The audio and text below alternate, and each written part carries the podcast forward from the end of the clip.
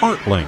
KFOR helps you picture the arts in Lincoln. The Lincoln Community Playhouse is featuring a couple of Agatha Christie mysteries over the next three weeks. The first, Black Coffee, is not a well known play. Agatha wrote 66 books, the detective books, 14 short story collections, but she also wrote 19 plays. Black Coffee was her first play in 1930. Executive Director Morrie Enders told KFOR listeners the story of Black Coffee revolves around the murder of well known physicist Claude Armory. And Sir Claude Armory is this physicist who's created a formula that is kind of like the atom bomb, although it doesn't really say it's the atom bomb because it's 1930.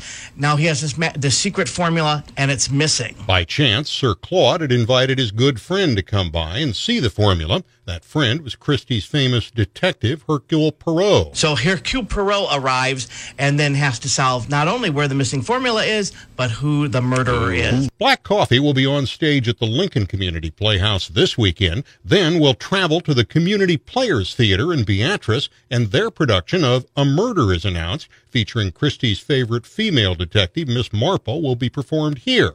Black Coffee will then return to the Lincoln Community Playhouse for a final weekend, November 2nd through 4th.